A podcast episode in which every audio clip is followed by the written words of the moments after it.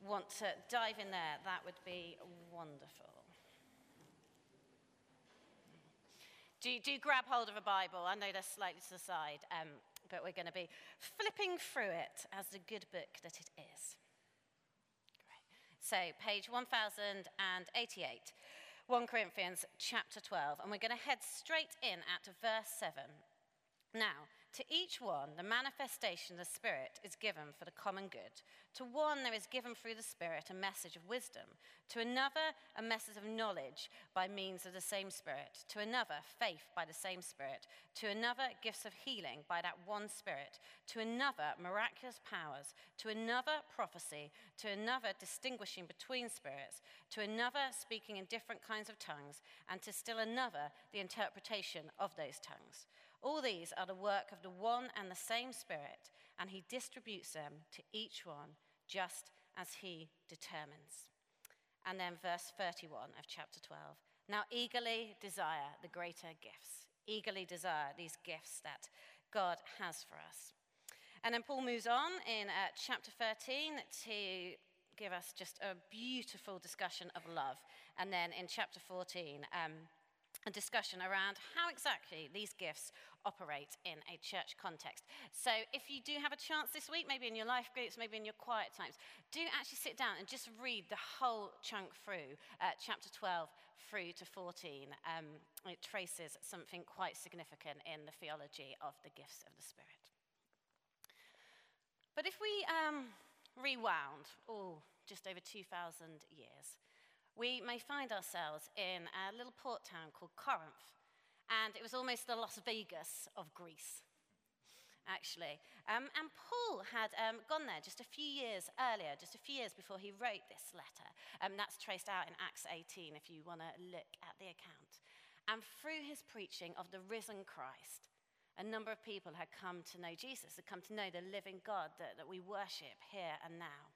Probably about 50 of them um, gathered in a house church from um, all walks of life. Some were rich, some were poor, um, all sorts of jobs.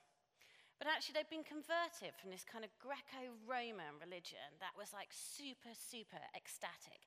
Their understanding of coming together as church and worshipping God was to just get crazier and crazier and crazier. They were probably on some sort of first century ecstasy type drug, um, and they'd whip themselves up into a frenzy. And actually, they then brought this spirituality, this understanding of worship, into their worship of the living God, into their understanding of being a Christian, of church life. And so Paul writes into that context. Um, there are all sorts of issues in the uh, church in Corinth. It wasn't just spiritual difficulties. Um, if you look back in chapters 5 and 6, there's lawsuits among unbelievers. Um, there's a pretty grotesque case of uh, incest and uh, sexual immorality. And so Paul wants to present to them a better vision of the church. Actually, to present to them what uh, we've been discussing over these past couple of weeks with Tim that we have a better story. And that within that better story, the Father gives us good gifts, the gifts of the Spirit.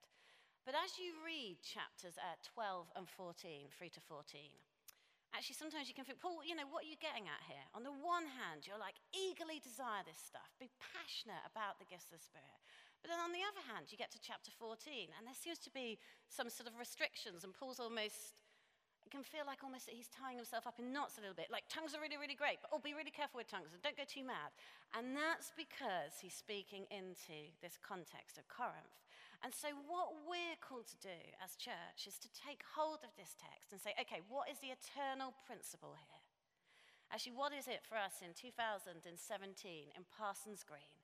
What does God want to say to us? And Paul's big headlines as we trace this stuff through are passionately desire these good gifts that God has for us, eagerly desire them.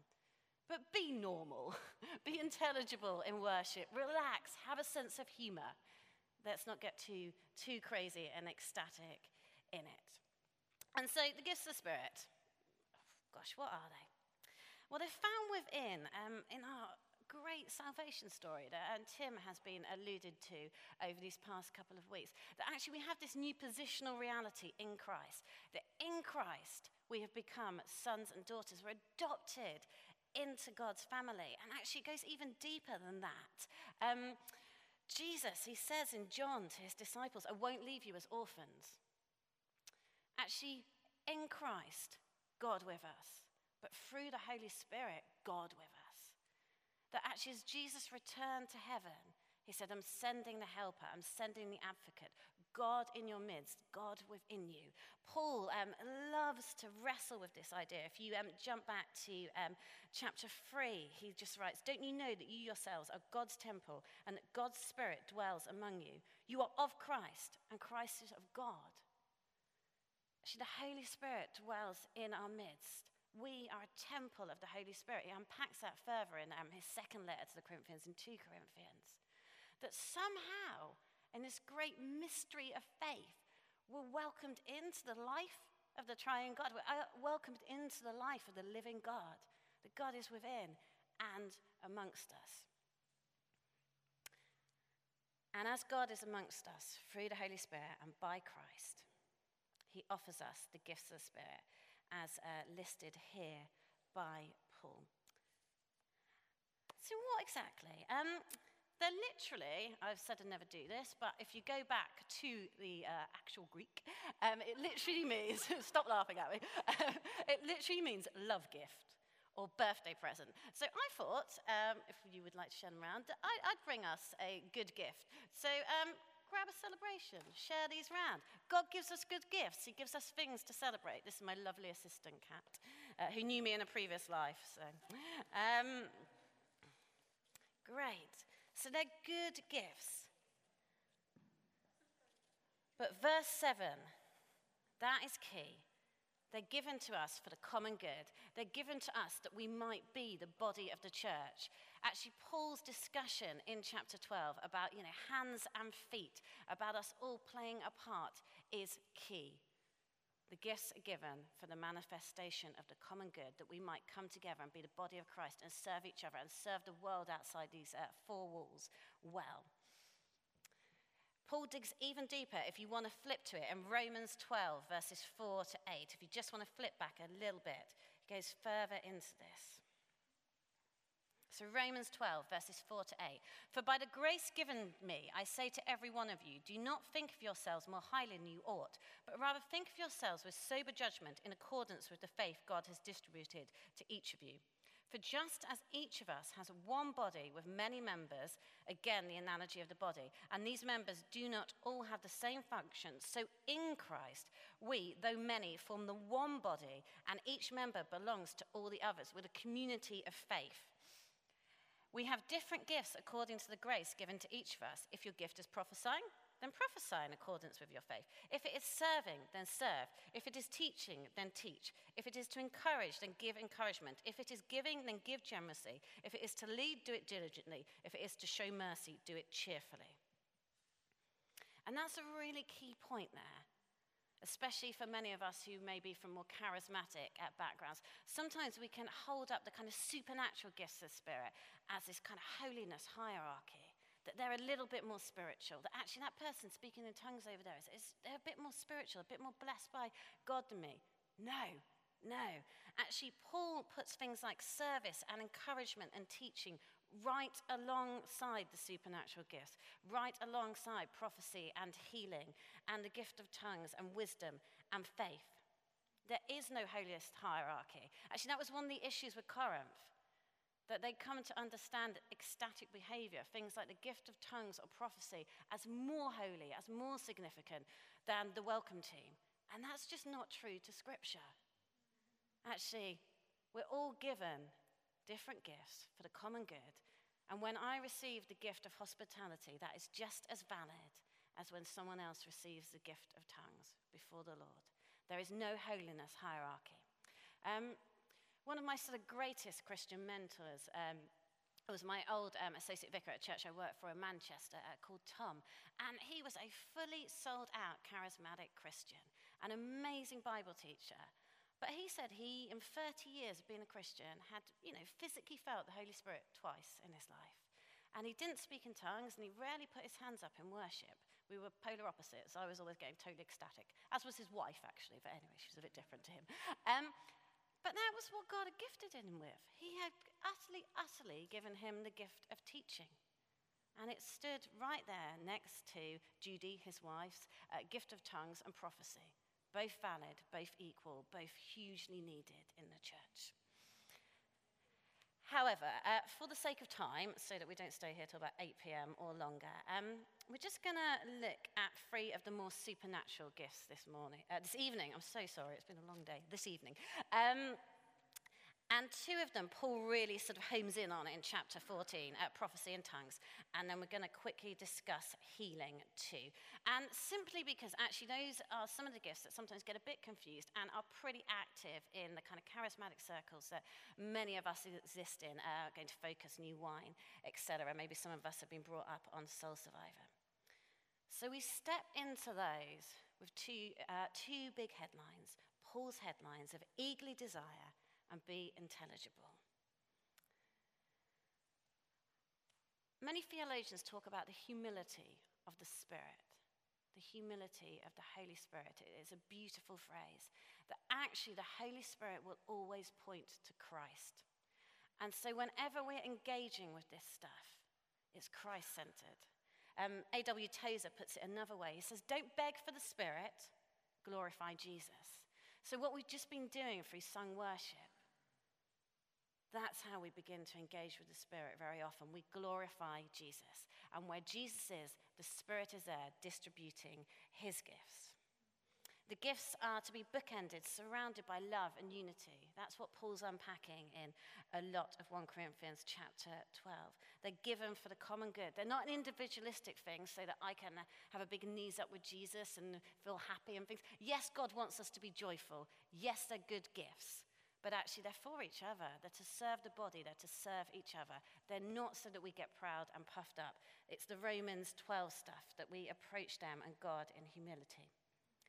They're given to us for good order. Um, chapter 14, verse 33, Paul is so clear God is a God of order. And so, as we engage with this stuff, let there be an order and sort of natural flow. Um, really practically, Actually, God may give us different gifts for different seasons. It may be that in one season, God gives you the gift of administration. I'm praying for that right now as I start a new job. Um, it may be that for a time, God really gives you the gift of prophecy, that He's just working that out in your life at that moment for His purposes. Just relax into that. Really important to know, as uh, Paul gets to at the end of 1 Corinthians 13, the sort of middle chapter of our section, that actually all these gifts are temporary that one day Christ will come with the new creation. And all of this will pass away. Actually, these gifts are given to us because we live in this interim period. Tim's um, been teaching us about that, the now and the not yet of the kingdom. And that's where we find the gifts of the Spirit. It's really important with healing, especially, um, as we, will just approach that now, that um, we understand that now and not yet tension. That yes, in the person of Jesus Christ, the kingdom of God broke in, and Christ blew open that temple curtain, as um, Matthew depicts in uh, chapter 26 of Matthew, and just said, Come in, come in, full access, full access to the Father, full access to God. That actually, at the end of Mark, Jesus' commission is, you know, go into all the world and make disciples, and these signs will accompany uh, you. You will drive out demons in my name, you'll speak in new tongues, you will lay your hands on the sick, and they will become well. We live in that reality. But we also live in the tension of the not yet. Actually, not everybody Jesus met was healed. The people he actively prayed for were, but there were also those who weren't. We live between the now and the not yet of the kingdom.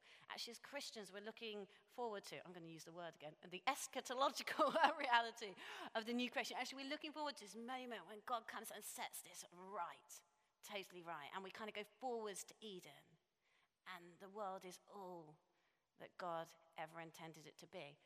So we're between the trees almost the tree of the cross and the tree of the new creation. And we find healing and prophecy and tongues and all that God uh, would give us within that framework of the now and not yet. And in reality, um, that means that we should pray for healing for people. And people are healed, and we need to be bold in that. But they're not always. Um, in my own life, um, when I was three years old, um, I got meningitis, and the doctor said to my parents that if I didn't die, I'd basically be a vegetable in a bed for the rest of my life. Um, my parents, my dad's a vicar, really on fire Christians, and they just said, you know what, we're, we're going to pray against that. And I got better, and, and, it was a miracle. The doctors were like, this doesn't happen, you know. Um, that's the now of the kingdom. Equally, um, I remember when I was about 13, um, there was a young lad in our church, he was three years old, um, and he got leukemia, uh, Jack, and his parents, again, good, godly, on fire for God people. And we prayed and we prayed, and he didn't get healed, and he's in glory now. And that, that's hard, but it doesn't mean God isn't good. And so we boldly pray for healing, but we trust the eternal purposes of God that one day our unanswered questions will be answered fully in Christ. Um, at a really practical level of healing, um, I hope this isn't patronizing at all, but just, you know, a few ways to pray for healing for people. Um, one, relax. You know, we don't need to babble away to God so much. He can hear uh, what we think, what we're feeling, what we're praying. So if someone comes forward for healing, um, just lightly lay a hand on them. Um, you might want to ask what they're praying, uh, asking healing for. Um, if it's a knee or something like that, do lay a hand on the knee. If it's a less appropriate body part, maybe just stick with the shoulder and, you know, bless what God's doing and things. Um, always quite a good idea to kind of just pray in twos. So if there's someone else around, and, and people of the same sex to pray with uh, people of the same sex. So if there's someone else around, grab them and just pray. And just, you know, in Jesus' name, we ask this person is healed. And then step back and wait and relax and see what the Lord does. It might feel right to uh, then pray for them again. Um, take, take its situation, but hold it lightly as well as with authority. You have full authority in Jesus Christ. The Bible exhorts us, the Spirit exhorts us to pray for healing, to call down kingdom realities. But actually, it's up to God what happens, not us. So we hold that tension together. Um, prophecy. Oh, we must get on, or we'll have no time for prayer ministry. Um. Um, few basic principles of prophecy. Uh, is it biblical? Okay, God doesn't do anything, the Holy Spirit doesn't do anything that goes against his word. So, to be quite frank, because I was a youth pastor for years, if you think God is telling you that you can sleep with your girlfriend outside of marriage, that's not the Holy Spirit. That's blunt, but it's truth. Um, the Bible says that actually our relationship before God in a sexual capacity is one man, one woman in marriage. Okay, so you need to test stuff. Is it biblical? Actually, is it backed up by the eternal purposes of Scripture? Is it uplifting? Is it edifying? Is it for the common good? Does it help that person come closer to Christ? Does it point to Jesus? Does it lift the body up? Um, I remember years and years ago, um, when I was about 15, I grew up in a really charismatic environment. Um, and my dad invited this prophet person to come and speak, and he was generally very good. Um, but I was a little sort of 14, 15 year old girl sitting in the chairs, feeling a bit awkward as you do when you're that age and things. And this guy looked at me and he went, You stand up. He made me stand up, which was like mortifying at 14. Um, and then he just looked at me and he went, It's hard, but it's going to get harder. And that was it. And I was like, uh, what? Uh, and it was just like deeply, deeply unhelpful. Um, my dad apologized. He wasn't invited back, um, etc. Okay, so is it helpful? You know, let, us just let's be sensible with this stuff. Be normal, okay, and not you know, be prophets of doom, etc. So yeah, is it helpful? Is it biblical? Does it point the person to Christ? Does it lift the body up? Um, and just to relax and test it, you know, have a go. Me and Tim were talking today. To, we just really want to encourage you guys. Have a go, especially in a life group setting. That, that's a safe setting. If you feel that God is giving you a word or a picture, just offer it. Nothing terrible will happen if that person's not so sure, whatever. Let's exercise this muscle, so to speak. Let's eagerly desire the gifts. Let's put them um, into practice. And expectation, you know, sometimes what about when it feels like God is really, really quiet? I've certainly had that over um, my life. Um, when I was first being kind of called into ministry, I'd just finished university, um, and God really clearly called me to this church in Manchester. And it was a very like Jonah and the whales style experience. Everywhere I went, people were saying things to me like, you just have to go, and all this sort of thing. And it, it was so loud and so clear. Um, And I kind of thought, well, God's always going to speak like that. And then when I um, really felt it was time to move on and um, began to feel called to uh, church just up the road, St. Paul's Hammersmith, to um, do their youth ministry and things, um, I thought it was going to be exactly the same. And I remember being in Uganda and um, I'd been offered the job and I was umming and ahhing about whether I should take it or not. And I was expecting some Ugandan pastor to emerge somewhere and go, I've got a picture of a hammer and a smith. And, you know, it was going to be this, like, big headline from the Lord. It just didn't happen. And eventually my mate Pete, um, who's a curate at um, HTB now and stuff, just sat me down and was like, Lids, you just got to use your common sense and take the flipping job. And that was it, you know. And it, it was just different in different circumstances. That's okay. Sometimes God will speak with a megaphone. A lot of the time, He's given us common sense, He's given us the Spirit. Let's just test this stuff and um, walk it out in faith. And finally, um, tongues. I don't really have time to get into a huge, deep discussion because chapter 14 and tongues is super complex with Paul. Um, the main thing in this text is to know that sometimes it can kind of feel that maybe Paul's putting a bit of a limitation on tongues, like there's only allowed to be three tongues in a church service and there must always be an interpreter and things. I think a lot of that is context specific. As we were saying, these Corinthian chaps have gone a bit ecstatic and things. Again, what the eternal principle is, is eagerly desire the gifts of the Spirit. So, eagerly desire the gift of tongues, along with the other things that we've talked about this evening.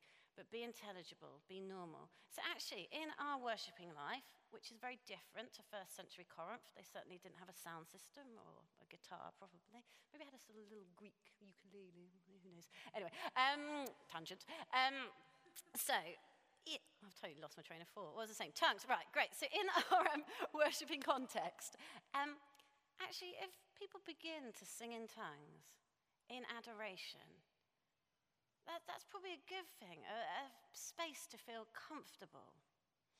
So let's allow that to, to, bubble up where it does arise in our worshipping life. Um, chapter 13, verse 1 If I speak in human or angelic tongues, human or angelic tongues, a lot of um, the tongues that we may be given that the Lord may bless us with. They may really be a language of heaven. And actually, that's used within our worshipping life. That's imperative that we sing out to the Lord like that. Um, I speak in tongues. I don't know whether it's a human tongue or an angelic tongue, but I find it just wonderful to worship the Lord quietly, sometimes loudly, to be fair, um, in tongues, um, especially when gathered in worship, be it here or be it in a kind of small group setting, or even on my own if you have the horror of living with me. Um, so, yeah, tongues in worshiping life. Equally, the gift of tongues is part of our prayer life sometimes. Um, in Romans 8, Paul talks about the groan of the Spirit. Actually, when we get to that point in prayer where we just don't know what to pray, that the Holy Spirit intercedes for us. So sometimes in a corporate prayer meeting, or maybe when you're um, praying with a friend, or, or just having your quiet time, it might be that you want to exercise that gift of tongues. You want to allow the Spirit to, to pray. Um, I find that an incredible blessing that the Lord has, has given that to me because I so often get to the point in prayer where I'm like, God, I just don't know what can pray quietly in tongues, allow it to be uh, the heartbeat of God. And so we've got some good time for ministry, which is wonderful because that's largely what all of this is about. Um, a good, good father who loves us, longing to shower us with gifts, who's saying, Come on, my children, passionately, eagerly desire this stuff. I've got it here for you. But equally, it's all me, and I'm a God of order, and you can just relax in it. You don't need to hype it up. And actually, everything is on an equal footing. Um, can I invite you to stand? And uh, maybe the worship band want to come back. Perhaps we'll begin in a moment of quiet. Um, we're just going to see what the Holy Spirit wants to do this evening, if that's okay with everybody. Um, if you're comfortable with this, you might just want to put your hands out in front of you. That's not whipping anything up, or it's just a way of almost saying, uh, Lord, here I am. I'd love to receive whatever it is that, that you've got for me. It's just, just that simple. And we'll just pray in the choir, and then um, Tim will come in and help lead, and we'll see where we'll go with ministry. So, Father, we just worship you. We look to Christ by the Spirit. We love you, and we love that you long to bless us in every possible way. And so we just pray that age old prayer of the church here Come, Holy Spirit. Come, Holy Spirit.